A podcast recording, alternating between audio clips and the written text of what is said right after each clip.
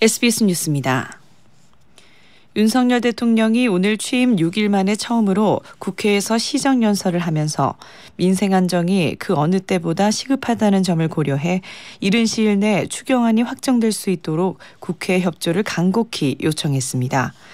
윤 대통령은 또 진정한 자유민주주의는 바로 의회주의라는 신념을 저는 가지고 있다며 국정의 주요 사안에 관해 의회 지도자와 의